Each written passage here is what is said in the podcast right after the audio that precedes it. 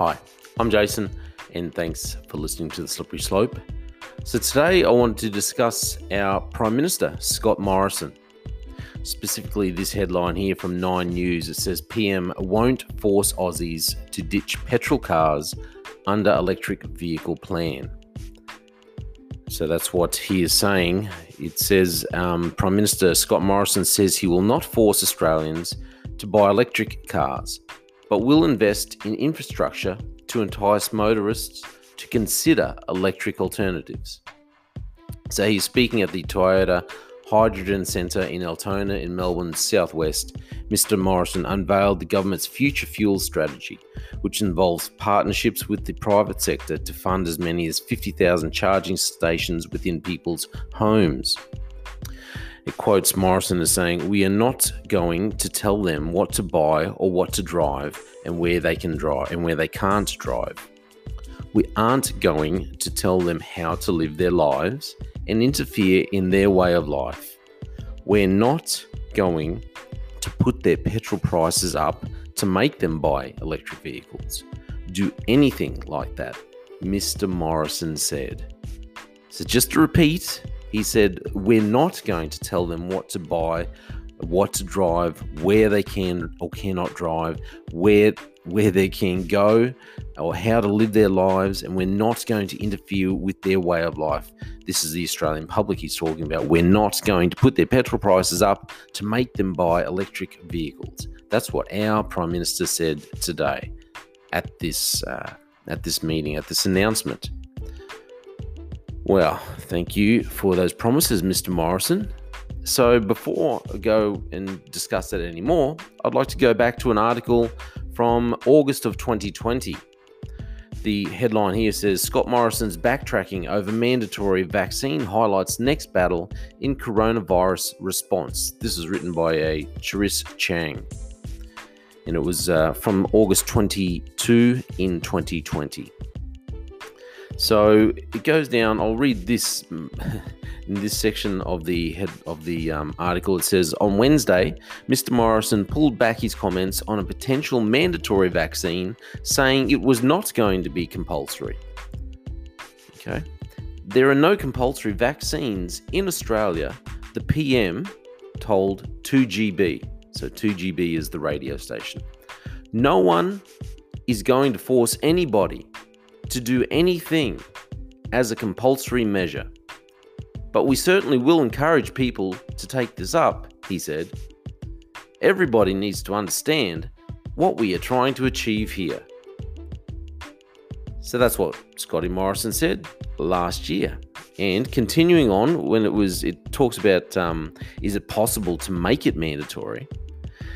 So during his 2GB interview, the Prime Minister said there were in quotes, no things that force people to do things. Now, I know that's not the best grammar, but that's what he says.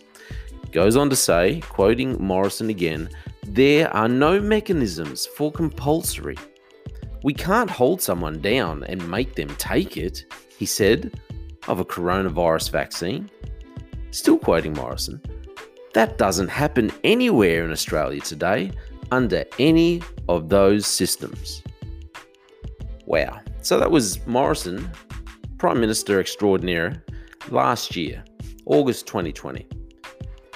So obviously, we do have mandatory vaccinations. And even though the federal government can put their hand up and say, no, no, the federal government has not mandated vaccines, all they've done is allowed business to do it. They've they've pushed business in that direction and given them the ability to make it mandatory. So he, he can say, he can put his hands up and, and pretend that he has told the truth, but he's just just kind of whitewashed it a little. So if you can remember too, we've just finished the what they call COP26. So it was the environmental um, uh, little chinwag that was going on over in Glasgow, where all the world leaders, all the rich people all got together to discuss climate change, or as they like to say, the climate crisis. And of course, you know, putting all us, uh, all us mere individuals who go and put all this carbon in the air. Um, so they all decided, well, let's all get in our jet planes and fly over there and talk about how everyone else puts too much carbon in the air. So during this um, during this little chinwag over there at COP26 in Glasgow, the French President Emmanuel Macron he accused our Prime Minister Scotty Morrison of lying. So this quote here, he was asked if he thinks Morrison lied to him about the cancellation of the Naval Group submarine contract. And the president, the French president, Emmanuel Macron said, I don't think, I know. So this comes from crikey.com.au, and they said the truth. Morrison met with Macron in Paris on 2015 2021 and did not raise the cancellation of the contract despite Australia having already de- already decided to terminate the contract and work with the United States and the United Kingdom. Morrison described the June discussions about the contract with Macron as a quote, a very positive discussion and praised the direct role that Macron has played in ensuring that we've seen a much improved position come forward from naval over the last six months. And in response to Macron on October 31 of 2021, Morrison said he did not tell Macron about the decision, so the decision to cancel the contract with the French, because, quoting again, that was not a matter that I was going to engage in in any sort of broad conversation about. so, this is why Emmanuel Macron said, I don't think I know that, that Morrison was lying to him. So, it, it, it seems here that Scott Morrison, Scott Morrison, our beloved Prime Minister, is justifying justifying his conversation, justifying what he says is not lying to Macron. But in actual fact, all he did was he he omitted some of the facts. He failed to tell him three quarters of the story, which happened to be the very important section of the story was hey, I know we've got this multi billion dollar deal to buy submarines, but you know what? We're actually going to go with this deal that I've already signed off on between the UK and the US. So, so Scott Morrison seems to be spinning it as, you know, I didn't lie. And that technically might be the truth, but he just didn't tell him what was actually going to happen. So he, he omitted the actual facts of what was actually going to happen. And as I said, in August of 2020, he's already told us hey, there's no way, there's nothing in Australia, there's no mechanism in Australia that's available that can make us have mandatory vaccinations.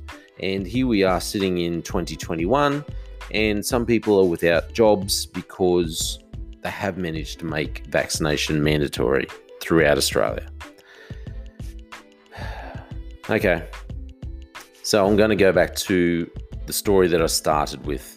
And the reason why I want to talk about this is to be quite frank, I just don't believe the Prime Minister when he says that they won't, he won't, the Australian government won't force Aussies to ditch petrol cars under electric vehicle plans.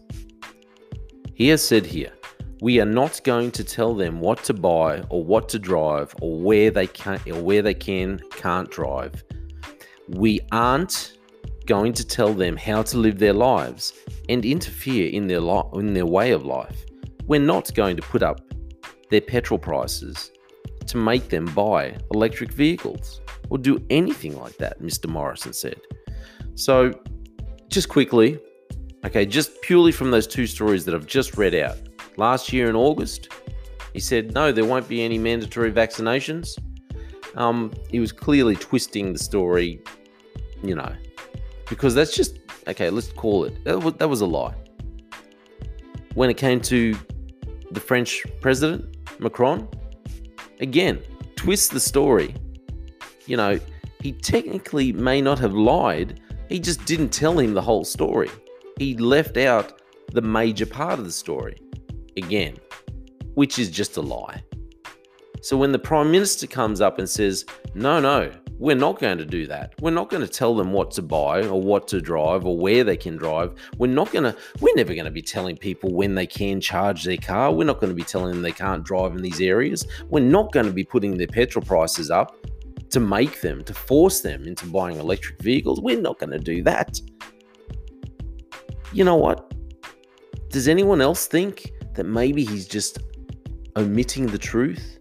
Maybe he's just doing what he did to Macron and just going to tell us, oh, you know, just a third of the story. He's just going to keep out the the relevant details.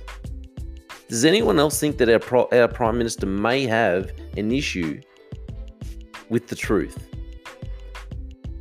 He may have an issue with the truth, and that is that he just might know what the truth actually is. Or or is it is it worse than that that he does know what the truth is and he just chooses not to tell it?